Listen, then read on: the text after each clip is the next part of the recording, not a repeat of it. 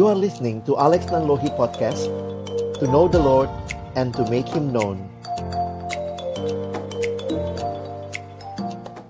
Shalom, selamat malam teman-teman sekalian. Eh, Bersyukur malam hari ini boleh berbagi dengan teman-teman sekalian. Ini topik yang sebenarnya sangat luas. Saya tadi sama Kak Fona sepakat eh, Mungkin sekitar 20 menit, 15 sampai 20 menit Saya coba sampaikan beberapa hal yang saya pikirkan Berkaitan dengan em, topik ini Lalu nanti sih lebih banyak kita diskusi ya, karena mungkin ada hal-hal yang teman-teman juga ingin tanyakan, ingin sharing. Nanti kita bisa lihat sama-sama ya dalam eh, diskusi kita. Mari kita berdoa sebelum kita membaca merenungkan firman Tuhan. Kami berserah kepadamu ya Tuhan, juru selamat kami. Kami bersyukur karena dalam segenap pergumulan hidup Tuhan selalu hadir dan tidak meninggalkan kami. Dan saat ini kami sama-sama juga rindu untuk belajar, melihat tentang relasi dan Tuhan yang kiranya memimpin percakapan kami dan juga diskusi di antara kami. Ketika kami membuka firman-Mu, buka juga hati kami, jadikan hati kami seperti tanah yang baik, supaya ketika benih firman-Mu ditaburkan boleh sungguh-sungguh berakar, bertumbuh, dan berbuah nyata dalam hidup kami. Berkati hambamu yang menyampaikan setiap kami yang mendengar, juga diskusi di antara kami. Dalam nama Tuhan Yesus kami menyerahkan pemberitaan firman-Mu. Amin. Iya, teman-teman, em, ini khusus kesempatan kita boleh em, sharing bersama ya. Saya sih berharap kalau tidak ada kendala ya coba buka juga ya eh, camnya gitu. Bisa saling lihat saling kenal. Tapi juga em, saya ingin aja kita sharing. Wah ini sharingnya gimana orang sebanyak ini? Eh, tentu nggak bisa satu-satu sharing ya. Tapi ya mari kita coba em, mengekspresikan ya apa kabar kita hari ini? Hanya hari ini ya nggak tanya dua hari lalu tiga hari lalu how are you today nah saya harap teman-teman apa yang jadi kabarmu hari ini silakan share di kolom eh, live chat. Nah, perhatikan gambar ini. Kita pakai gambar ini aja. Kamu kira-kira hari ini suasana moodnya lagi seperti apa? Yang mana yang paling menggambarkan dirimu hari ini, ya? Waduh kak, saya ada dua hal. Pilih salah satu ya. Jadi cuma satu nomor. Coba ditulis. Silakan teman-teman lihat baik-baik ya. Ini ada block tree. Silakan coba perhatikan block tree-nya ya. Oke. Wah, ini sahabatan berdua ya. Oke. Saya saya mengusulkan kalau tidak tidak ada kendala, eh, mungkin di nama kalian juga boleh tulis tahun kuliah ya. Kalau kalian sempat kuliah, tamat SMA lalu kuliah, tahun kuliah tahun berapa di namanya coba rename lah ya supaya kita tidak eh, terlalu asing ya, paling tidak bisa tahu kalau mau sebutkan dari kampus mana juga menolong ya untuk kita saling kenal. Oke, terima kasih teman-teman untuk yang sudah share. Wah, ada yang nomor 5 nggak nih? ada ya? Lagi ngantuk ya? Oke, ada yang mungkin 14 lagi terjun bebas. Baik, em, thank you teman-teman buat sharingnya. Tentu nanti gini aja ya kalau kita nanti masuk breakout room kalau nggak tahu mau ngomong apa ngomong aja kenapa saya pilih nomor itu dulu ya untuk mencairkan suasana.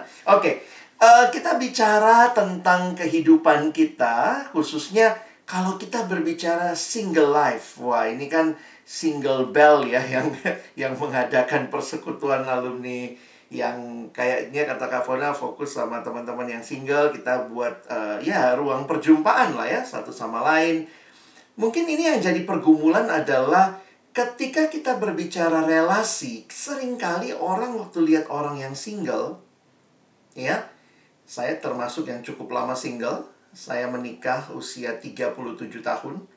Jadi eh, beberapa orang waktu itu bilang, wah Bang Alex ini eh, udah expert dalam singleness gitu ya. Nah, saya harus katakan begini, sering kali memang kita berbicara tentang singleness ini Masalahnya bukan dalam relasinya sering kali dengan orang lain yang terutama, tetapi masalah utamanya biasanya berkaitan dengan diri kita sendiri. Karena itu sebelum kita berbicara lebih jauh tentang kesehatan relasi dengan orang lain, sebenarnya hal penting yang teman-teman dan saya harus sadari adalah ini. Siapa diri kita? memandang diri tepat di hadapan Tuhan itu jadi penting loh buat kita yang sedang membangun relasi apa pun bentuknya.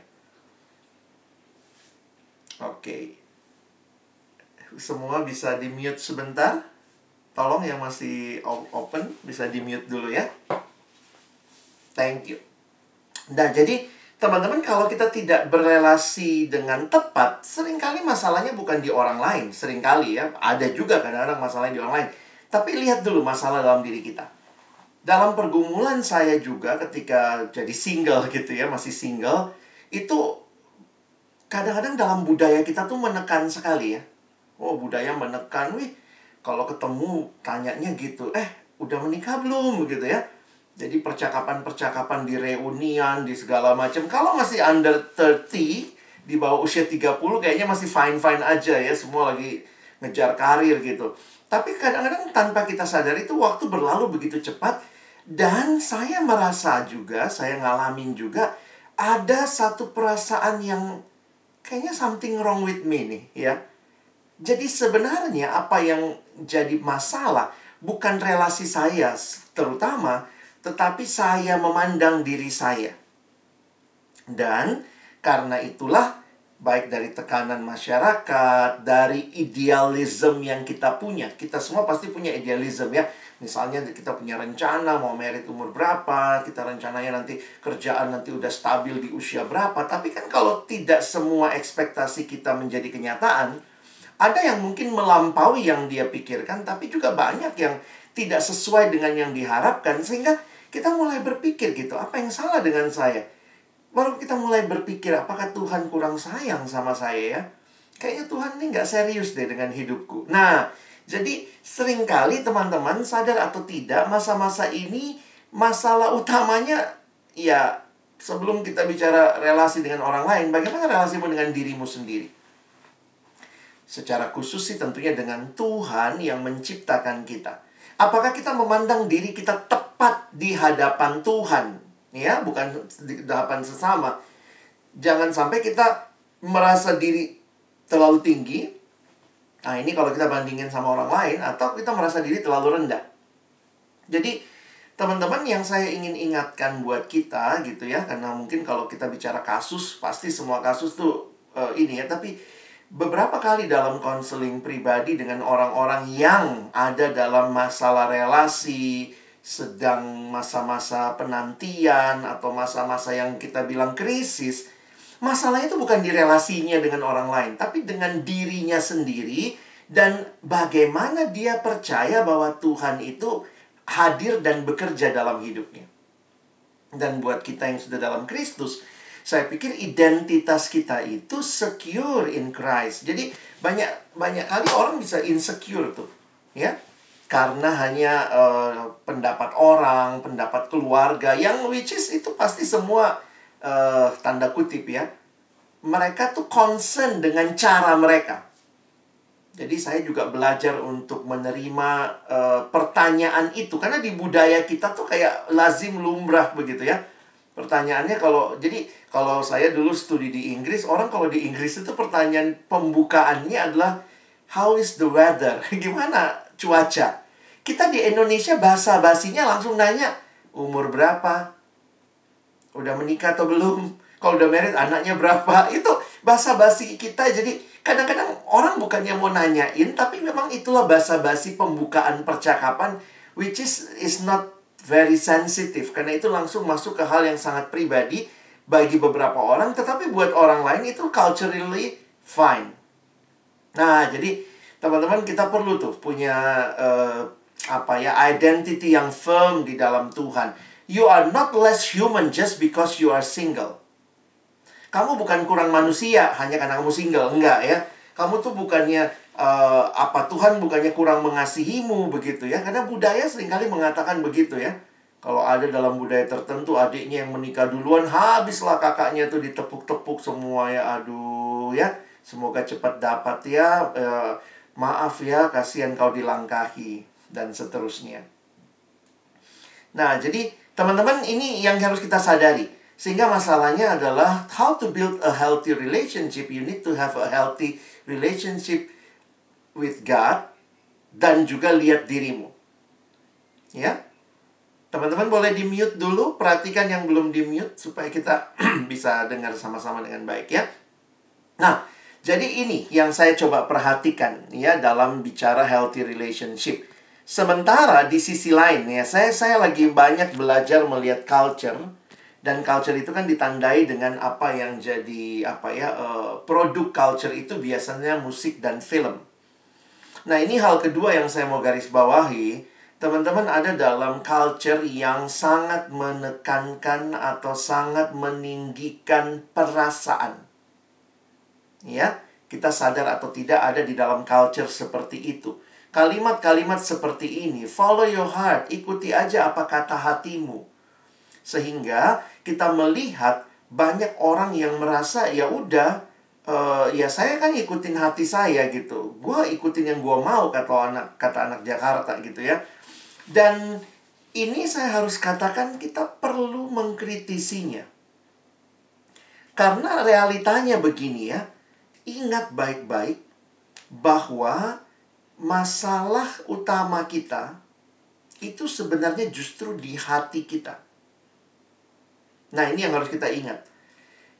Culture kita mengatakan hati seperti jadi kompas kehidupan. Just follow your heart. Hati bilang ya udahlah uh, eh, HTSan hubungan tanpa status ya udah ikutin aja. Kalau yang penting kamu dapat kenyamanan, just follow your heart. Tidak masalah, nggak ada status. Yang penting saya nyaman. Perasaan diangkat begitu tinggi, hati diangkat begitu tinggi, Sampai-sampai lupa bahwa hati pun sudah jatuh dalam dosa. Manusia terdiri dari kita tidak satu aspek ya. Ada aspek fisik, ada aspek emosi, ada aspek uh, psikologi gitu ya. Dan kita punya emosi ya, dan kita punya perasaan, tapi jangan lupa bahwa seluruh kemanusiaan sudah jatuh dalam dosa, termasuk perasaan kita. Bahkan hati dikatakan di Alkitab dalam Yeremia, hati itu sudah jatuh dalam dosa. Betapa liciknya hati. Lebih licik dari segalanya. Jadi, teman-teman hati-hati dengan hati. Ya, ya please be careful with this. Karena banyak pergumulan alumni single maupun menikah. Sebenarnya ini bukan cuma yang single aja. Banyak pergumulan alumni yang saat ini ada. Bahkan ya kalau ini kan spirit zaman ya. Saya melayani di siswa, melayani di mahasiswa ini nih follow your heart ikutin hatimu ikutin hatimu seolah-olah hati itu penentu kebenaran padahal kita mesti lihat juga bahwa hati ini yang adalah sumber masalahnya. Jadi memang menarik untuk perhatikan ya saya kutip kalimat ini. Ketika ada pergumulan manusia memang begitu mudah menyalahkan berbagai hal di sekitarnya sebagai alasan mengapa dirinya melakukan dosa. Tetapi masalah utama manusia bukan di luar dirinya, tapi dari dalam dirinya, yaitu dari dalam hatinya. Karena itu, hati-hati dengan filosofi ikuti hatimu. Syukur-syukur hatimu baik sesuai dengan kehendak Tuhan, tapi tidak ada di Alkitab follow your heart. Di Alkitab yang ada adalah follow God's word. Karena itu ingat, what is the heart of the problem? The heart of the problem is the problem of the heart. Siapa yang bicara begini? Yesus sendiri. Lihat Matius 15. Ini kalimat Yesus. Yesus kan mengobservasi dosa dan dia bukan bicara hanya perbuatan dosa. Yesus bicara lebih dalam tentang apa yang jadi sumbernya. Matius 15 ayat 18 tetapi apa yang keluar dari mulut berasal dari hati dan itulah yang menajiskan orang. Karena dari hati timbul segala pikiran jahat, pembunuhan, persinahan, percabulan, pencurian, sumpah palsu dan hujat.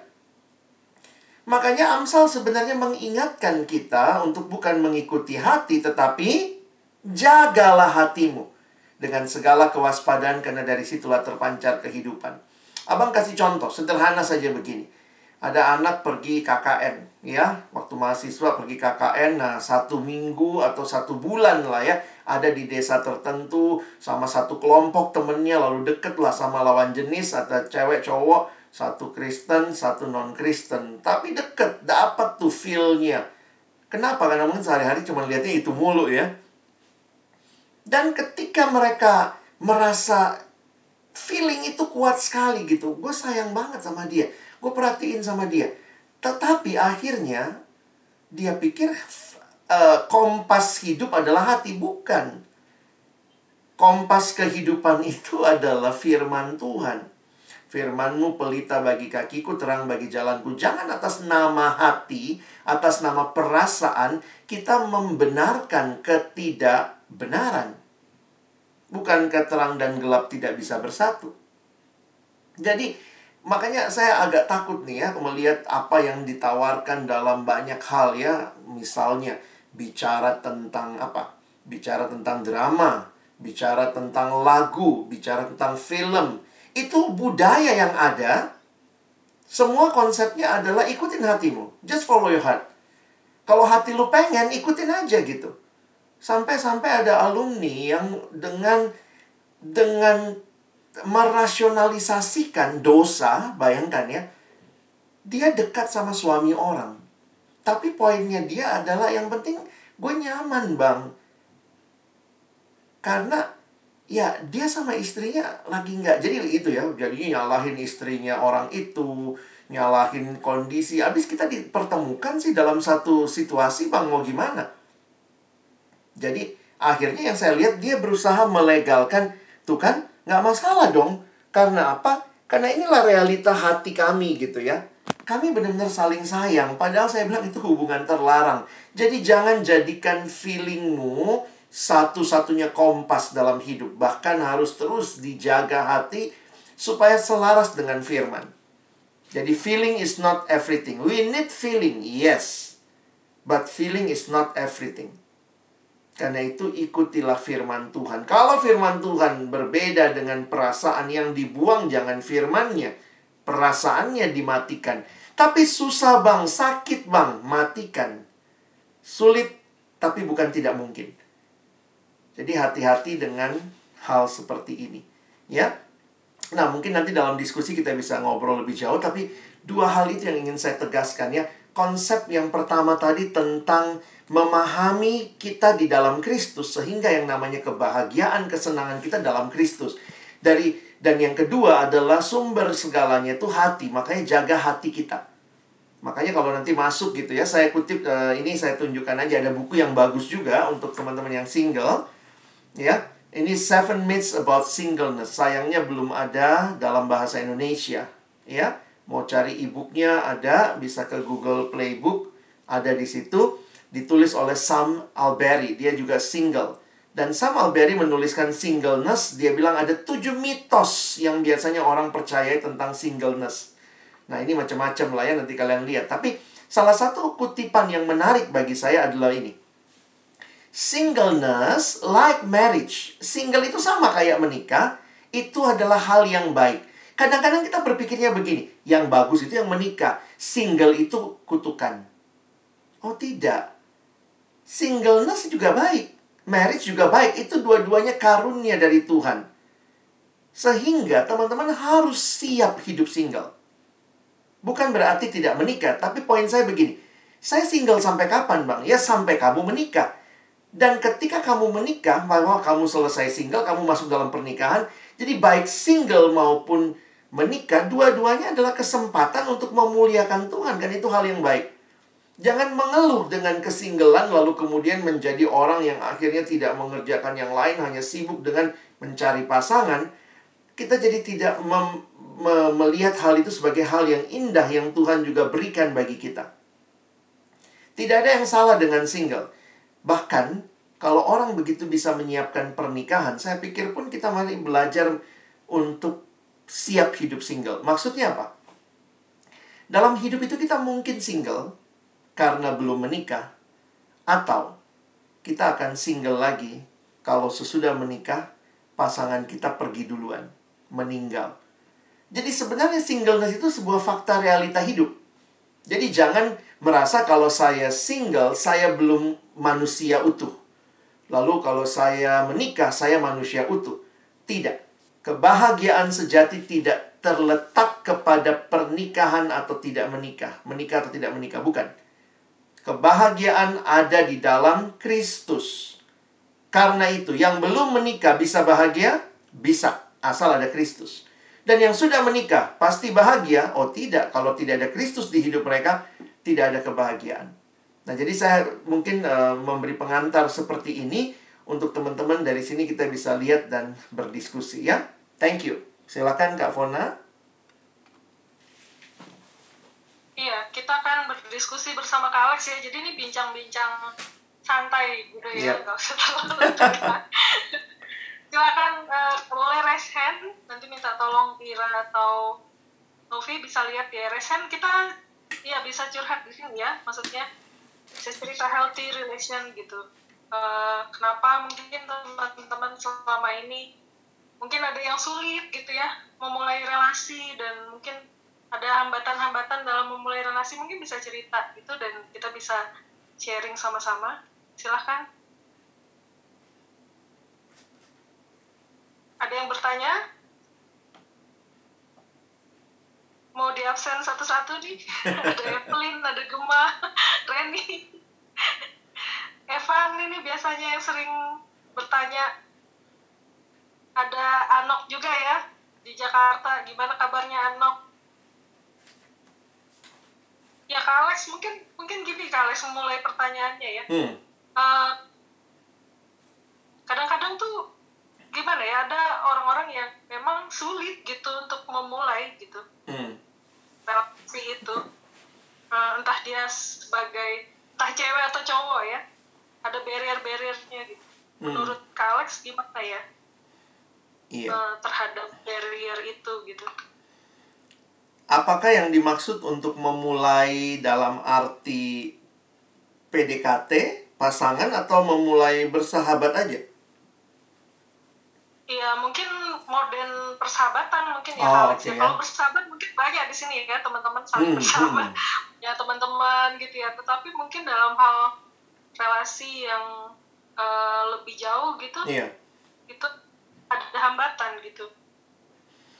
Iya, nah, um, saya melihatnya gini sih eh, Kak Fona ya bahwa setiap orang itu punya um, kepribadian yang berbeda-beda apalagi dalam konteks uh, kita ya mungkin kalau secara umum kan kita tahu dua ya, ya ada yang ekstrovert ada yang introvert.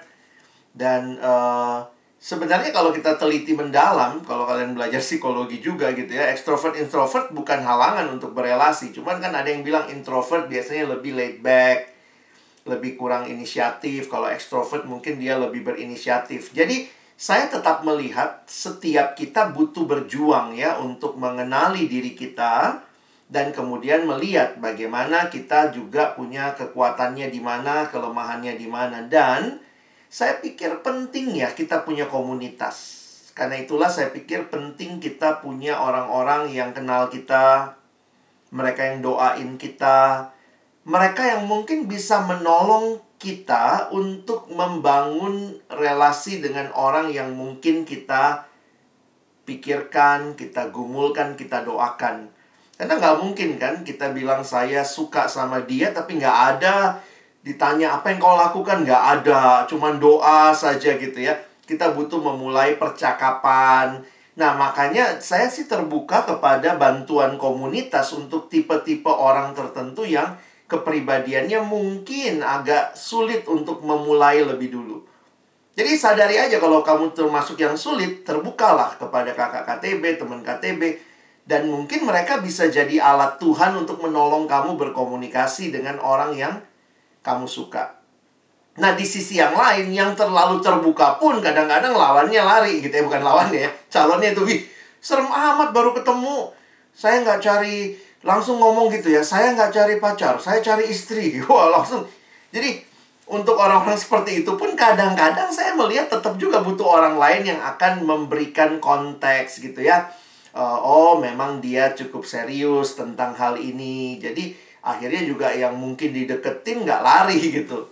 Jadi sebenarnya setiap kita perlu kenali diri, tapi yang kedua, saya melihat untuk kita yang Kristen, mari manfaatkan juga kehadiran komunitas yang baik untuk menolong kita menjaga maupun mensupport kita. Mungkin itu. Iya, kalau ada yang bertanya, mau bertanya silahkan ya. ini kesempatannya ini ya, kesempatan yang cukup langka untuk bisa diskusi-diskusi seperti ini uh, kalau dari beberapa adik yang saya temui sebenarnya masih muda gitu ya uh, tapi terus kemudian menemukan bahwa setelah masuk dunia kerja itu langsung komunitasnya terbatas gitu yeah. Iya. uh, kemudian uh, sibuk dengan pekerjaan sehingga akhirnya relasi-relasi untuk uh, dekat dengan teman pria atau teman wanita itu juga cukup terbatas yang mungkin sama-sama orang percaya gitu ya. Mm-hmm. Nah, Kak Alex punya tips nggak kira-kira gimana ya kalau kondisi-kondisi seperti itu? Iya, saya juga makin sadar hal itu ya, apalagi kalau teman-teman ada di daerah yang mungkin mayoritas non Kristen. Waktu masuk dunia kerja, wah makin susah tuh nyarinya. Tapi di sisi yang lain juga saya sadar ya bahwa eh, belajar percaya sama Tuhan di satu sisi tapi di sisi yang lain juga mari aktif untuk boleh menjalin relasi, memulai termasuk memperluas cakupan relasi kita. Nah, ini buat teman-teman karena ya buat saya manfaatkanlah ya kehadiran atau ada persekutuan alumni itu kan untuk menolong relasi kita juga lebih luas. Kalau mungkin ada perkumpulan Eh, orang-orang uh, dari satu daerah kita atau apa ya bagi saya begini um, itu nggak datang sendiri ke kita gitu ya. Tetapi kita perlu belajar juga membuka diri dan meluaskan pergaulan kita untuk bisa melihat ya. Karena kalau sudah terbatas di dalam pelayanan eh sorry di dalam pekerjaan maka di mana lagi tempatnya? Nah saya pikir di sinilah uh, ya keterlibatan di gereja, keterlibatan di dalam komunitas orang percaya di luar uh, di luar di luar persekutuan ya. Karena kadang-kadang banyak yang bilang gini, "Iya, Kak." Nah, ini juga susahnya ya. Di persekutuan semua rasanya udah kakak adik gitu ya. Kalau kakak adik kakak adik akhirnya nggak ada yang jadian begitu ya. Tapi kan sebenarnya sisi yang lain ini jadi kesempatan sebenarnya uh, untuk juga belajar melihat lebih luas. Tapi yang kedua, yang perlu juga kita sadari, ya hargai komunitas di mana kita ada, buka mata aja, buka mata aja lebar-lebar gitu ya. Uh, saya tetap meyakini Tuhan memberikan komunitas kepada kita. Ini juga cara Tuhan ya. Coba list ya siapa yang masih single di komunitas kita. Lihat, ngob ajak ngobrol gitu ya. Mana tahu itu yang Tuhan berikan jadi pasangan kita. Ya daripada cari juga terlalu jauh padahal mungkin di depan mata ada. Cuman kadang-kadang kita begitu ya. Aduh udah gak ada rasa sama dia, gue udah mati rasa sama dia. Cobalah dulu ya. Jangan langsung menutup kemungkinan-kemungkinan itu. Apalagi sampai carinya ke diskotik, clubbing, wah udah susah tuh. Mungkin itu dulu Kak Fon. Ini ada ada Ziko nih mau ya. tanya Ziko Hosea silakan Ziko boleh videonya kalau masih bisa biar biar kenal gitu biar tahu ya. Oh, udah kok bang Alex udah kenal. Iya gimana deh ini bang apa dulu kan aku kan sempat nih bang mm -hmm. mau dekat sama perempuan bang. Mm -hmm. cuma ya sih cantik sih cantik bang tapi apa ya cuma uh, ya gitulah bang materinya luar biasa bang. Sampai bilang saya kurang aku kurang dewasa sama belum berpenghasilan Nah, mau nanya nih bang, kalau mau nginjili perempuan kayak gitu gimana ya bang ya? Dia nggak materi aja gitu bang. Kamu benar mau nginjili atau mau pacaran sama dia? ya dua-duanya sih bang, Dua Oke, okay. ya thank you Siko. Sebenarnya begini teman-teman ya, kita perlu punya punya prinsip juga ya, prinsip yang utama jangan berpikir uh, kita mesti bisa bedakan bahwa kita mau pendekatan untuk relasi yang lebih dalam atau mau mengubah dia. Karena itu dua hal yang saya lihat tidak selamanya bisa terjadi bersamaan. Bahkan bisa cenderung frustasi ketika bahkan ada yang suka begini. Kita di Indonesia banyak konsepnya begitu ya. Udah merit aja lah biar lebih tanggung jawab. Jadi anak memang nggak tanggung jawab, tapi orang tua aja ini orang tua kan konsepnya gitu beberapa budaya. Ya udah kawinin aja nanti dia punya tanggung jawab. Jadi bukannya dilatih bertanggung jawab, tapi dimasukkan ke pernikahan supaya tanggung jawab. Nah, termasuk juga yang mungkin Ziko bilang gitu ya. Kalau sisi yang lain dia masih matre, maka sebenarnya ya kita perlu untuk lebih dalam lagi uh, ya mungkin menginjili dia dalam arti juga menolong dia untuk melihat bahwa yang paling penting bukan harta. Lepaskan dulu keinginan untuk menjalin relasi. Nah kalau sampai berani menjalin relasi dengan harapan supaya dia berubah nah itu pun saya pikir hati-hati karena tidak segampang itu. Atau di sisi yang lain ya udah minta juga atau uh, kita berdoa supaya Tuhan yang memakai orang lain selain kita. Kadang-kadang kita yang punya perasaan terhadap orang itu kita bias. Kita bias ya, kita kita pengen dia, tapi kita juga pengen ngubah dia. Tapi kalau dia nggak berubah ya sudahlah, gue juga sudah sayang sama dia. Jadi akhirnya tidak jelas. Nah tapi satu sisi yang saya pikir bisa juga ya melalui orang lain itu jadi alat Tuhan menolong dia berubah. Saya lihat beberapa kali kalau ada yang pacaran atau ada yang mau berelasi dengan tujuan mengubah, termasuk yang menikah supaya dia berubah, hati-hatilah. Tidak segampang itu, tidak semudah itu ceritanya. Jadi coba pisahin dulu ya. Mungkin ini tahap setahun ini ya udah jadi sahabat, coba beritakan Injil sama dia, sesudah nanti lihat responnya barulah kita pikirkan what next dalam relasi, ya.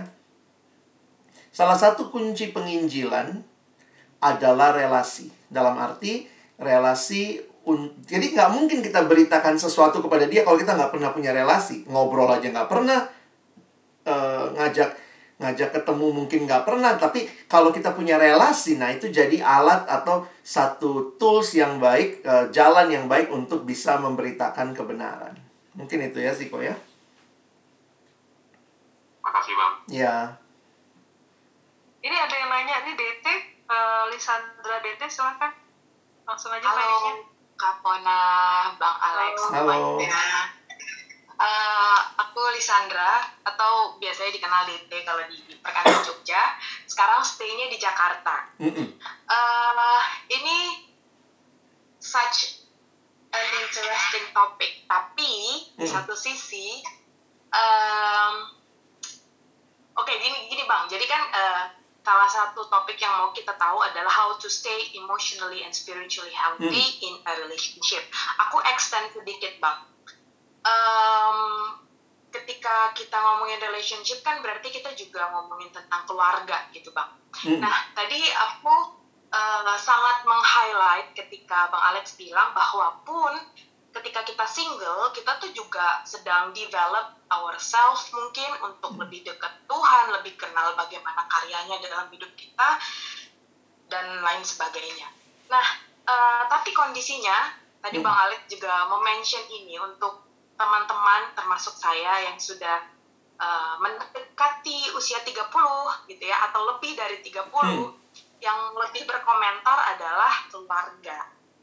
Nah, um, ada masa saya dapat sharing juga dari beberapa teman ketika ketika kita bilang iya sabar ya maaf gitu hmm. lalu kemudian dianggap sudah mulai apa ya mengecilkan prioritas tentang berelasi serius begitu bang padahal hmm. kan sebenarnya ini sesuatu yang penuh intrik gitu mau hmm. cepat tapi sembarangan atau ya berhati-hati tetap berhikmat di dalam Tuhan namun mungkin butuh waktu dalam prosesnya. Nah, bagaimana ya kita tetap bijaksana, tetap penuh kasih menjelaskan ini kepada orang tua kita?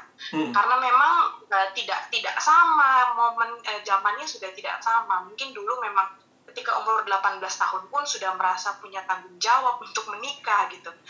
Semakin ke sini tidak sama kan hmm. uh, kondisinya, beban bebannya gitu ya terus juga ekspektasi itu tidak sama. Bagaimana ya bang? Tetap penuh kasih gitu. Mm. Karena nggak pengen juga uh, kita anak-anak Tuhan tapi akhirnya menjelaskan itu kepada orang tua dengan keras tapi akhirnya mereka tidak bisa melihat kasih dan tidak bisa menemukan bagaimana hmm. kita mendekatkan diri kita dengan Tuhan di masa single hmm. gitu thank you bang thank you makasih ya ini pertanyaan sangat relevan dan sangat banyak ditanyakan di tengah-tengah pergumulan relasi khususnya teman-teman yang single. Uh, kenapa saya bilang khususnya yang single? Karena yang sudah married pun pertanyaannya sama lagi gitu. Kapan punya anak? Itu another stressful things lagi. Jadi sebenarnya teman-teman ya culturally ya, culturally pertama saya melihat begini. Um, penuh kasih itu saya highlight sebagai belajar menerima masukan dari orang lain dan belajar percaya khususnya untuk orang-orang yang dekat dengan kita ya bukan netizen jahat tapi kayak orang tua dan segala macam. Sejelek-jeleknya saran mereka tapi sebenarnya di balik itu mereka merasa itu yang terbaik buat anaknya. Jadi belajar percaya di tengah kelemahan keterbatasan orang tua kita, belajar untuk melihat itulah ekspresi kasih mereka. Tentu dengan konsep yang mereka punya. Beberapa orang tua makin tua takutnya gitu. Kalau aku nggak ada nak, mama bapak meninggal, kau sama siapa? Itu kan concern yang yang baik begitu ya. Tapi kemudian di sisi itu kita belajar mendengar. Jadi bagi saya Pertama percayalah bahwa ada motivasi baik di situ, lalu percaya lagi lebih dalam bahwa uh, ini bukan ini bukan sekadar keputusan satu dua hari ya. Sehingga mungkin sikap yang terbaik kalau dinasehati ini ya belajar dengar ya. Nah ini mungkin nggak banyak anak sekarang. Saya sekolah S2 bang masa cuma denger doang udah tahu konsep papa mama salah. Dengar aja dulu. Nggak mati kok mendengar ya kecuali kalau kalau mendengar kau mati ya paling mati perasaan. Tapi poin saya adalah you know your parents. Kamu yang paling tahu orang tuamu. Bagaimana menjelaskannya? Apakah mereka suka dibantah? Sejauh yang saya tahu tidak ada orang tua yang suka dibantah. Jadi belajar aja mendengar menganggukkan kepala terima dulu soal agreement there's another thing. Waktu nanti suasananya lebih enak cobalah bicara heart to heart yang ya sekali lagi orang tua aku nggak bisa diajak ngobrol heart to heart. Nah saya nggak tahu orang tuamu masing-masing tapi belajarlah untuk terima dulu dan dalam waktu yang pas untuk ekspresikan. Kadang-kadang Tuhan izinkan peristiwa terjadi. Ketika seorang teman ada yang akhirnya sampai uh, bercerai misalnya lalu akhirnya orang tua yang satu ngomong iya ya nak ya ternyata bukan cuma asal menikah tapi menikah dengan siapa. Jadi kadang-kadang memang bukan kita juga yang bukakan ke orang tua kita ya kita berdoa Tuhan tolonglah. Mereka melihat lebih daripada sekedar asal menikah. Nah, jadi saya mengartikan kasih itu, respect itu dengan dengar. Soal setuju belum tentu. Dengar dulu. Nah, waktu sudah dengar, nah kita tidak tahu kapan pas waktunya untuk kita memberikan uh, ini kita ya pendapat kita. Tapi yang saya jauh lebih concern adalah ketika kamu akhirnya itu tadi dirimu self identitymu itu kalau itu jadi goyah gara-gara kalimat orang tua dan akhirnya memilih ya udah siapa pun yang penting menikah dan saya ketemu beberapa yang seperti itu dan beberapa itu juga ya uh, punya banyak kerikil lah di dalam kehidupan pernikahan. Jadi ya jujur aja abang banyak dapat uh, DM DM ataupun WA yang dari alumni-alumni yang mempertanya apa yang bertanya, "Bang, bagaimana saya bertahan? Situasinya begini." Itu selalu saya tanya. "Ketemu calonmu di mana?" "Oh, dikenalin orang tua." Nah, makanya saya menggarisbawahi teman-teman ya, bukan cuma asal Kristen ya tapi pastikanlah dia Kristen bertumbuh. Mungkin kamu bilang, aduh bang, tambah susah, Kristen aja susah dapatnya. Kamu percaya Tuhan, percaya Tuhan sanggup menyediakan, Tuhan sanggup mem mempertemukan tentunya dengan usaha kamu juga untuk expand your your um, apa ya your circle lah. Tapi poin saya adalah uh, jangan sampai kita belum mendengar nasihat orang, kita langsung juga termasuk orang tua langsung kita bilang e, ini udah zamannya beda harusnya papa mama. Nah ini cara menjelaskannya kadang-kadang nggak nggak gampang. Beberapa orang saya lihat itu bukan lagi menghormati orang tua. Ini juga another swingnya ya. Jadi satu cuek banget sama orang tuanya, yang satu terlalu memberhalakan bahkan orang tua. Jadi ketika lihat bapak mamanya makin tua, jadi akhirnya saya pokoknya apa saja yang penting bapak mama senang. Eh menikahlah dengan orang yang gak jelas siapa. Habis menikah papa mamanya meninggal. Habis meninggal dialah sengsara seumur hidup. Karena pasangannya bukan dalam Tuhan, tidak kenal Tuhan, hanya cukup hanya Kristen saja. Dipukulin, dikasarin. Tapi dia hanya mau menyenangkan orang tua. Ingat, orang tua wakil Allah, tapi orang tua bukan Allah. Karena itu yang pertama dan terutama yang harusnya engkau dan saya senangkan adalah Allah sendiri. Dan sering kali kalau nasihat orang tua sama dengan nasihat Allah, ya taat sama nasihat orang tua. Tapi kalau nasihat orang tua tidak taat sama nasihat Allah, dengerin Allah, jangan orang tua. Menikahlah kau nak, biar kau bahagia, biar adalah pendampingmu. Siapa dia, mak? anak Tuhan atau bukan. Kalau bukan, maaf, tolaklah dengan halus. Kalau itu kamu kompromikan hanya untuk membahagiakan orang tuamu, saya takutnya kamu yang nanggung nanti uh, penderitaannya. Saya soalnya ketemu banyak sekali konseling, saya bisa cerita satu-satu. Waduh, itu ngeri tuh. Mungkin itu dulu. Iya, ini ada yang ada yang direct uh, message bang, uh, hmm. apa dibilang apa sih standarnya untuk healthy relationship itu sebenarnya artinya apa hmm. gitu healthy relationship batasan mungkin batasannya kita ya gimana gitu hmm. gitu saya melihat kalau ini benar teman-teman sedang berbicara karena saya juga sebenarnya agak menafsir kalian mintanya apa ya saya nangkepnya kalau kalian menafsirkan adalah dalam konteks misalnya kita membangun relasi untuk menuju pernikahan maka saya lihat tariklah dari pernikahannya, ditarik dari belakang ke depan. Contohnya, kalau pernikahan jadi tujuan akhir, sebagaimana kita belajar di PMK ya, di persekutuan bahwa tujuan berpacaran adalah untuk menikah. Maka ingat sebelum pacaran, nah ini yang kita bilang PDKT. Nah ini healthy relationship di mana nih? Teman-teman mau bicara healthy relationship di PDKT atau di pacaran. Nah, saya mulai dari PDKT dulu.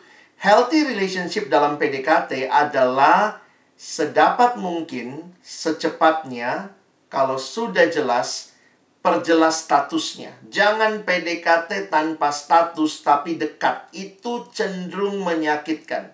Ini saya ulang-ulang di banyak kesempatan. Kalau orang nanya, batasannya apa bang? Sebenarnya kamu yang paling tahu batasannya ya. Karena begini, Kedekatan laki dan perempuan, lawan jenis, tanpa status, itu bukannya baik, itu cenderung menyakitkan.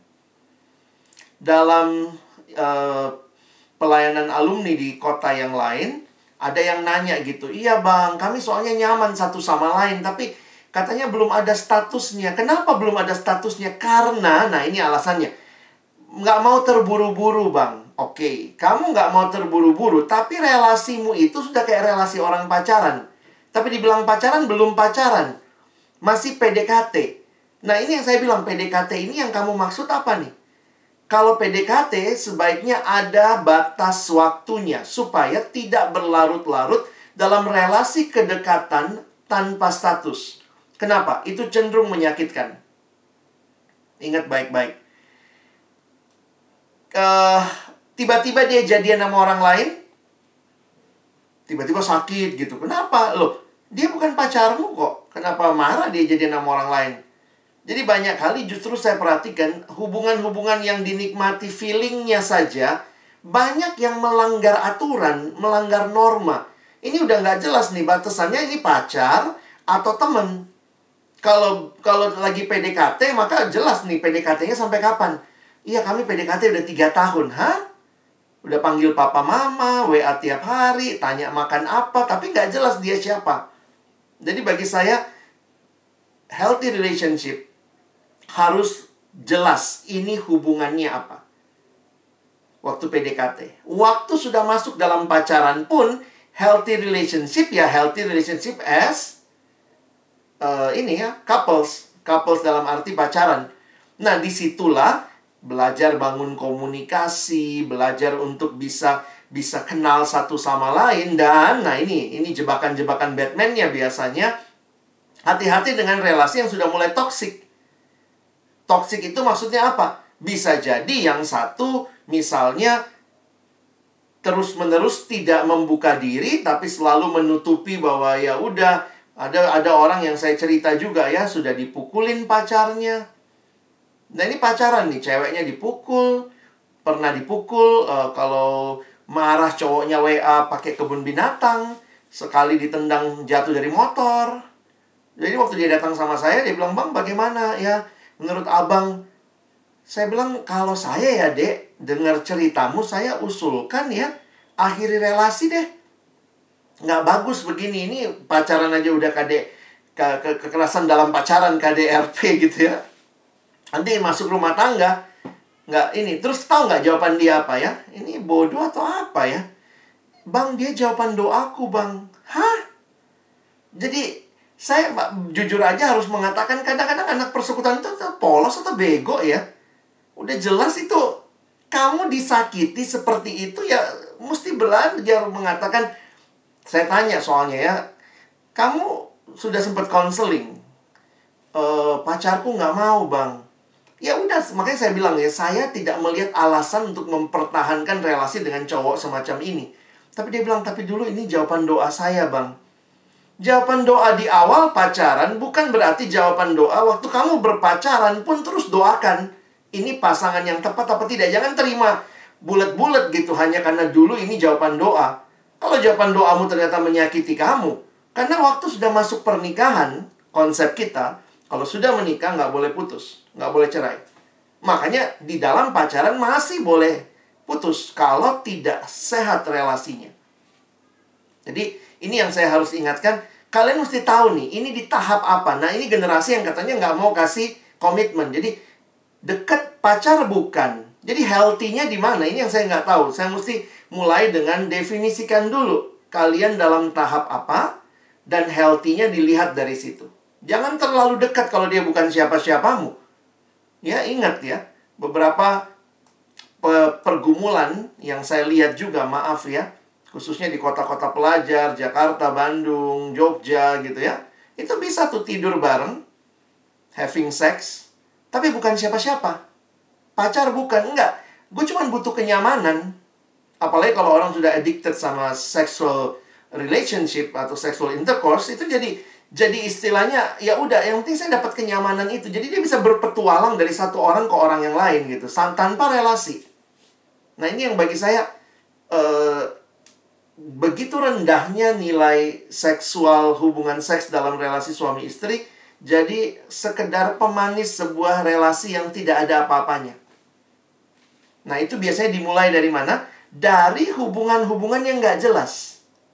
Jadi besok kalau mau bilang, saya nuntut tanggung jawab. Tanggung jawab apa? Lu bukan siapa-siapa kok. Sehingga besoknya lagi nggak apa-apa dong saya main sama orang lain. Kamu bukan siapa-siapa saya gitu. Nah mungkin itu yang saya coba garis bawahi kali ya Kak Uh,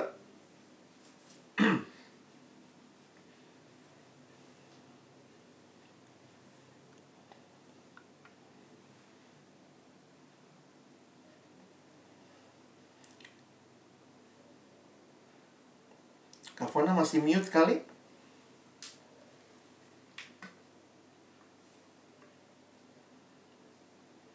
Apakah ada teman-teman yang mau bertanya lagi? Boleh open mic kali ya, silakan. Ini yang Japri, Bang. Mm -hmm. uh, sorry, tadi ada problem sedikit. Yep. HP-nya agak panas. Kak mau nanya, ketika Allah belum menjawab doa pasangan hidup kita sekian lama, sampai kita punya bad relationship dengan semua orang yang bad relationshipnya dengan semua orang yang bertanya kapan nikah padahal kita sudah ekspansir ke kita cuma Tuhan tetap aja belum jawab apakah ini pertanda kalau kita ditentukan untuk tidak menikah oke okay. dalam pengalaman bicara tentang tidak menikah saya melihat tidak segampang itu juga ya hanya karena situasinya begini lalu kita tarik kesimpulan. Jadi jangan juga teman-teman karena bad experiences then you try to conclude your life udahlah saya single gitu. Itu kalau singlenya begitu tuh single dengan penuh penyesalan dan penuh kepahitan itu. Jadi saya tetap melihat terbukalah, selalu terbuka untuk pernikahan. Ketika memang Tuhan uh, poinnya begini ya, bagi, bagi saya begini. Kalau kamu bisa lihat single is a good thing, marriage is a good thing, maka waktu kamu single ataupun married gitu ya, kamu tetap terbuka untuk melihat atau tetap belajar untuk terbuka di hadapan Tuhan uh, apa yang perlu saya lakukan dengan apa yang Tuhan berikan ini. Ketimbang langsung menutup diri, saya pasti single. Untuk beberapa orang ada yang Tuhan kasih calling yang jelas banget seperti itu. Tapi buat sebagian besar saya pikir ya be open to God sehingga kapan pun Tuhan izinkan misalnya kamu bertemu kamu juga bisa belajar melihat ya ini jadi cara Tuhan menjawab kebutuhanmu kah? Karena saya tetap melihat gini ya kalau orang bisa menikah umur berapapun ya tanpa ada halangan bahwa nggak ada di nggak boleh menikah di atas umur Kristen nggak boleh menikah di atas umur 50 tahun. Ya itu membuat kita juga belajar jadi tidak menutup diri tapi belajar untuk terbuka nah untuk buku-buku tentang selibat sebenarnya beberapa buku-buku tentang selibat itu uh, ada yang mengatakan selibat yang langsung menentukan misalnya saya pasti selibat itu beberapa kasus uh, dikategorikan panggilan khusus. Panggilan khusus ya, kalau di Katolik kita tahu ada biarawati. Jadi poinnya adalah bukan karena bad experience saya conclude hidup saya pahit saya nggak mau menikah itu namanya kamu pahit sama hidup tetapi ada orang-orang yang dapat panggilan khusus tidak menikah misalnya untuk benar-benar mengabdi kepada pekerjaan pelayanan Tuhan akhirnya dia makin sadar iya ya saya dipanggil kalau saya menikah maka saya tidak akan bisa mengerjakan ini misalnya. Nah, itu beberapa orang dapat keyakinan seperti itu untuk sesuatu yang lebih jangka panjang. Tetapi kalau teman-teman tidak dapat panggilan spesifik seperti itu hanya karena beberapa bad experiences, jangan buru-buru conclude I'm single for the rest of my life. Mungkin itu. Oke, masih ada pertanyaan kah? Silakan selagi masih ada kesempatan ini mungkin ada yang mau curhat atau ya silakan sharing mulanya wah ini ada Naftalia ini bang ada Naftalia Rasor yang selalu didoakan. Gambarnya nangis ya, apakah ada yang mau bertanya lagi? Ya ini memang uh, kesulitannya ya bang Alex ya kalau kita lihat di persekutuan itu jumlah pria hmm. yang dibina atau yang ikut dalam persekutuan itu semakin sedikit gitu yeah, hampir yeah. hampir di sebagian besar itu mungkin bisa dibilang eh, puluh persen atau 30% malah gitu ya yeah. nah itu gimana ya bang ya maksudnya uh, sementara rata-rata mungkin adik binaan pelayanan kita ini dalam persekutuan aja kemungkinan besar kebanyakan wanita gitu. Hmm. hmm. Dan yeah. hal seperti untuk menemukan orang yang mungkin uh, apa namanya orang percaya gitu hmm. ya. Kalau saya lihatnya dua hal sih Kak Fona. Pertama, internally ya buat kita sebagai evaluasi internal bagi pelayanan kita, yuk kita fokus jangkau pria. ya itu penting tuh ada misi khusus hmm kami di UI tahun 90-an waktu bikin camp kami sampai dikumpulin tuh yang laki-laki kita doa sama-sama minta kebangunan laki-laki di kalangan kami gitu ya. Di kalangan uh, waktu kami camp kepemimpinan di UI tahun 93 saya ingat ya. Kami berdoa sama-sama di satu ruangan. Jadi itu memang dikhususkan ya dalam arti begini. Uh, jumlah laki-laki di banyak pelayanan di kampus kami waktu itu menurun. Nah, ini salah satunya juga dilihat dari uh, jumlah perempuan meningkat dan banyak ketua persekutuan perempuan. Tidak ada yang salah sebenarnya dengan ketua persekutuan perempuan, tapi kemungkinan adalah karena laki-lakinya juga di sisi yang lain tidak banyak seperti yang Kak Fona bilang cuma 30% padahal jumlah mahasiswa sebenarnya banyak kan uh, ya memang jumlah mahasiswa itu di beberapa fakultas khususnya ya. Kayak teknik itu ya laki-lakinya banyak ya Kak Fona tahu lah ya teknik kan laki-laki lebih banyak daripada perempuan tapi yang datang persekutuan sedikit gitu nah jadi waktu itu kita punya doa dan kegerakan untuk nah memang dua hal keluar rekomendasi ya persekutuan tuh jangan terlalu ke cewek-cewekan lagunya pakai gerakan cowok-cowok cowok-cowok yang anak daki gunung atau apa tuh agak jijik gitu ya. Aduh, kau temanku, ku temanmu, mentega dan roti, nari-nari gitu. Jadi ya bukannya nggak boleh ya, tapi kadang-kadang persekutuan ini terlalu feminin ya sehingga kurang menantang buat beberapa laki-laki. Itu rekomendasi pertama. Tapi yang kedua juga sebenarnya yang lebih penting ya. Eh, fokuslah pimpin KTB laki-laki. Jadi buat teman-teman ya, yang apalagi yang laki-laki yang tahu nih ya beberapa laki-laki di sini ya pimpin lagi ya pimpin lagi KTB laki-laki yang ada di kampusmu atau di uh, alumnimu ya. Karena apa? Karena sulit memang. Nah di situ jadi uh, rekomendasi yang uh, bisa dilakukan. Nah yang kedua kalau tadi kan internal ya tapi yang kedua yang eksternal yang saya lihat juga uh, perlu untuk persekutuan ini begini. Perlu kita percayalah, percaya pada Tuhan bahwa ada juga laki-laki yang cinta Tuhan di luar persekutuan kita. Nah ini perlu perlu juga percaya. Di gereja ada nggak orang kayak begitu? Saya tetap yakin ada. Walaupun mungkin nggak menikmati pembinaan seperti yang didapat di persekutuan kita. Tetapi ada nggak laki-laki yang cinta Tuhan di gereja, binaan gereja, binaan persekutuan lain? Ada kok. Jadi tetap percaya sedapat mungkin kan dapat yang sama-sama binaan perkantas kan itu kan harapan kita tapi kita pun mesti percaya Tuhan tuh kreatif, maha kuasa, dia melakukan lebih daripada yang dia lakukan di perkantas saja. Dia bisa melakukan di gereja juga juga ya. Nah, jadi ini pengalaman pribadi. Satu waktu saya didatangi beberapa perempuan anak PMK yang mulai berpacaran. Terus kemudian mereka bilang gini, Bang, boleh ketemu nggak? Ya kami ketemuan lah. Saya ingat saya ketemuan di Starbucks dengan dua orang perempuan yang sudah mulai berpacaran dengan anak gereja. Pure anak gereja, nggak pernah kenal persekutuan atau pernah datang di kampus tapi kemudian memilih aktif di gereja. Dia pacaran lah. Terus perempuan-perempuan ini bilang, Bang, boleh nggak abang pimpin KTB uh, pacar-pacar kami. Karena saya bilang loh, uh, maksudmu apa? Mereka bilang gini, pacar-pacar kami ini binaan gereja dan anaknya baik-baik bang. Tetapi mereka mungkin tidak dapat wawasan seperti yang kita dapat di persekutuan mahasiswa.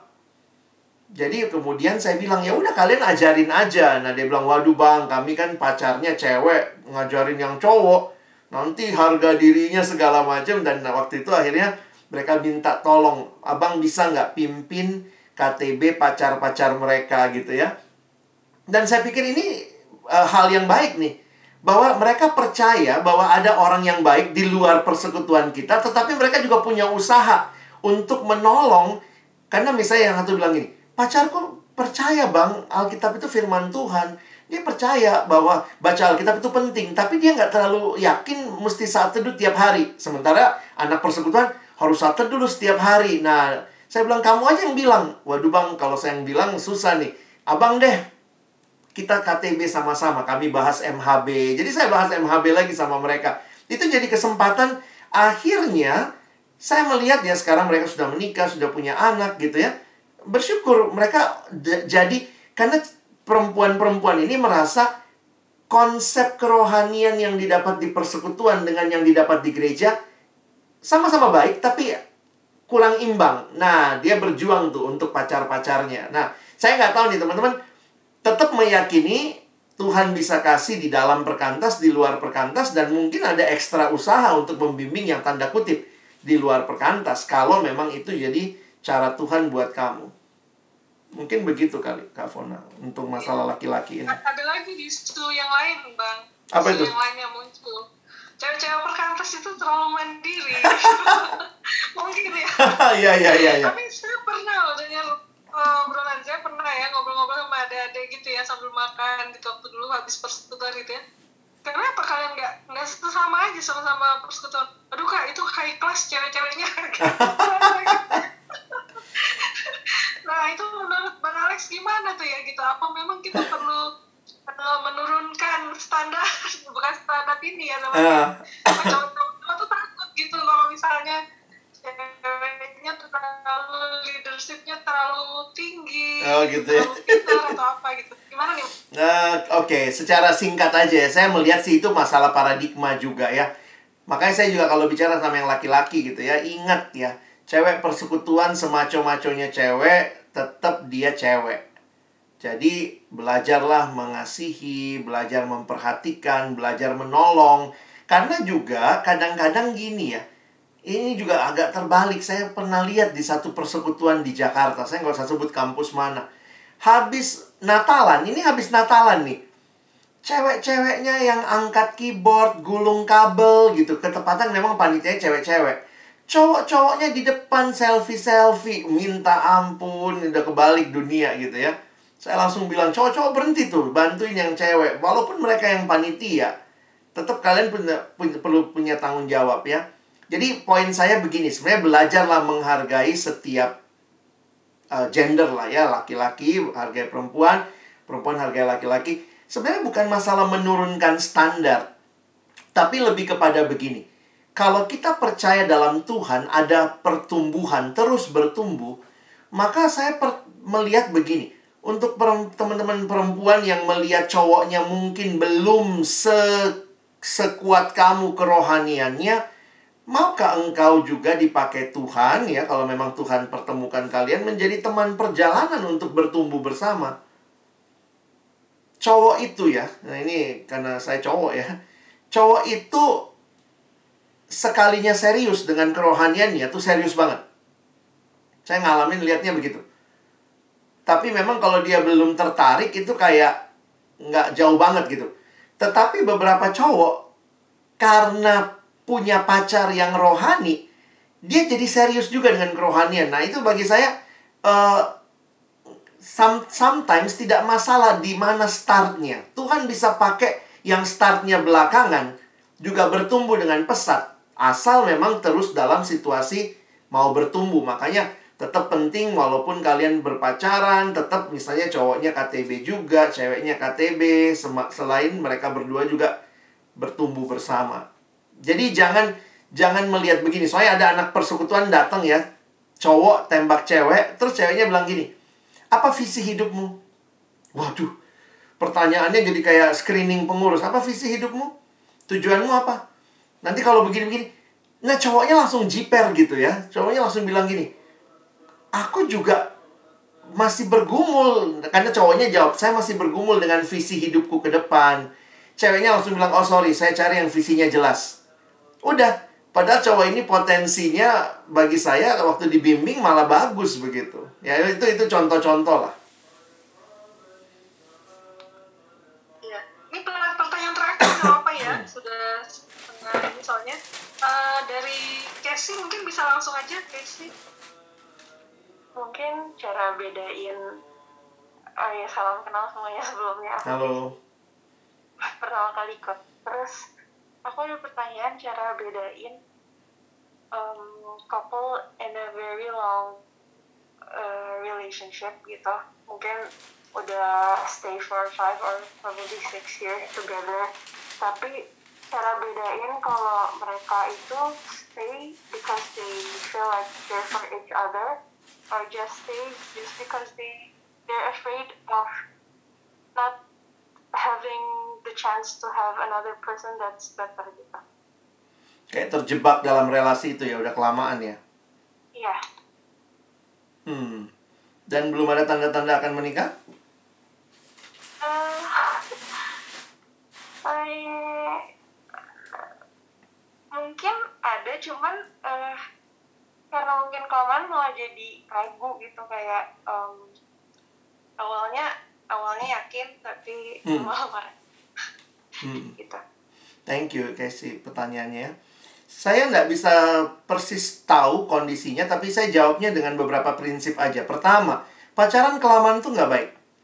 Makanya juga jangan pacaran kelamaan. Kenapa? Pacaran kelamaan itu bisa seperti yang Casey ceritain, bisa hilang feel-nya, hilang excitement-nya. Apalagi kalau keduanya mungkin sudah eh, apa ya, eh, sangat dekat awalnya. Nah itu biasanya Uh, bisa jadi nggak nggak ada salah nggak ada yang salah sebenarnya dengan sangat dekat ya tapi karena terlalu panjang waktunya jadi itu membuat hubungan tuh uh, lebih butuh perjuangan karena makin hambar ya.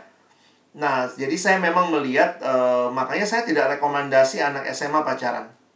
Kalau dalam uh, sesi-sesi yang saya bawain LSD saya biasa uh, please anak SMA berteman dulu lah ya tuh uh, pacaran terlalu cepat itu membuat kamu mau menikah kapan? Emang mau menikah besok? Kalau dia umur 17, dia mau menikah umur 27. Karena waktu itu saya bilang gini, saya setuju anak SMA pacaran asal jelas untuk pernikahan. Tapi tanggung resikonya kalian pacaran tuh lebih dari 10 tahun misalnya. Umurmu berapa? 17. Mau menikah? Saya umur-umur 28 lah bang menikah. Nah kamu pacaran sekarang 28 masih 11 tahun lagi dek. Nah saya lihat belum pas lah ya. Jadi di sisi lain uh, merasa yang seperti tadi trap dalam relationship. Nah kalau kita ngalamin seperti itu, apalagi misalnya bingung juga waktu maju ini seperti apa, cobalah untuk uh, saya sih mengusulkan untuk ketemu orang yang bisa melihat kalian lebih netral gitu ya.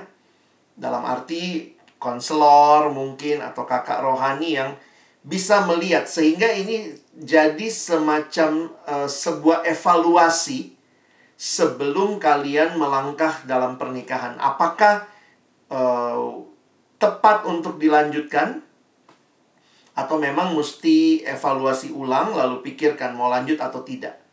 Nah, saya ketemu beberapa kasus yang seperti itu dan memang ada saudara-saudara kita yang sekolahnya counseling ya. Nah, itu mereka bisa menolong khususnya uh, untuk teman-teman yang jadi sebenarnya di dalam sekolah-sekolah counseling Kristen mereka menawarkan ada mentoring untuk yang sedang berpacaran. Saya pikir itu itu satu hal yang baik ya. Jadi ada orang lain yang mungkin bisa lebih objektif, bisa melihat, tapi tetap yang ambil keputusan ya harus berdua. Tapi berdasarkan atau dengan masukan pertimbangan dari counselor. Nah, jadi memang uh, it's not easy dalam complicated situation seperti itu, tapi ya selama masih pacaran bagi saya kenal baik-baik sebelum memutuskan langkah selanjutnya. Nah, okay, sama-sama. Oke, okay, kita kayaknya mungkin hmm. bisa ini apa bisa tutup ya. Setelah ini breakout rooms untuk bisa saling mendoakan, sharing nanti setelah itu bisa tutup masing-masing aja langsung dalam doa uh, mungkin Kak Alex bisa kasih kata-kata tips terakhir di yeah. persekutuan ini yang mungkin bisa take home message-nya buat teman-teman hmm. di sini. Thank you teman-teman. Saya melihat bahwa bagi kita anak Tuhan maka healthy relationship kita mulai dari kita tinggal di dalam Tuhan kita membangun relasi dengan Tuhan dan dengan orang-orang yang juga mencintai Tuhan. Dan perjalanan relasi, kalau mulai PDKT, nanti akhirnya berpacaran sampai menikah, sebenarnya juga adalah sebuah perjalanan bersama untuk makin kenal Tuhan dan makin bertumbuh. Jadi karena itu, eh, pastikanlah ya bahwa kita sedang berjuang bersama-sama dan perjuangan ini membuat kita makin cinta Tuhan dan makin cinta satu sama lain. Nah, itu yang uh, apa ya perjalanan yang menarik. Salah satu definisi pernikahan yang saya suka adalah kalimat ini. Pernikahan itu adalah persahabatan seumur hidup. Jadi memang ada relasi yang terus dibangun. Makanya saya mengutip kalimat bahwa jatuh cinta itu gampang. Yang sulit itu bangun cinta. Karena kita harus bangun cinta itu tiap hari. Setelah menikah, membangun cinta. Bagaimana tetap jatuh cinta dengan orang yang sama setiap hari. Itu sebuah perjalanan seumur hidup. Ya, silahkan nikmati perjalananmu bersama Tuhan dan orang yang Tuhan bawa untukmu untuk berjalan bersama kamu. Ya, thank you. Ya, boleh tutupkan sekalian dalam doa, Kak. Yuk, kita berdoa ya. Tuhan terima kasih buat kesempatan kami mendengar beberapa pemaparan. Mungkin tidak banyak yang juga bisa terjawab dari pergumulan, tetapi biarlah prinsip-prinsip yang dipaparkan kepada kami membuat kami menyadari, mengenal diri kami, mengevaluasi relasi-relasi kami, dan bagaimana kami boleh membangunnya bagi kemuliaan Tuhan. Terima kasih buat teman-teman yang memfasilitasi acara semacam ini. Dan kalau sebentar dalam breakout room kami akan sharing, saling mengenal, saling mendoakan biarlah menjadi kesempatan yang indah juga untuk boleh saling berbagi dalam pergumulan menjalani kehidupan di masa-masa kami single secara khusus seperti ini. Kami bersyukur menyerahkan waktu selanjutnya dalam nama Yesus kami berdoa. Amin.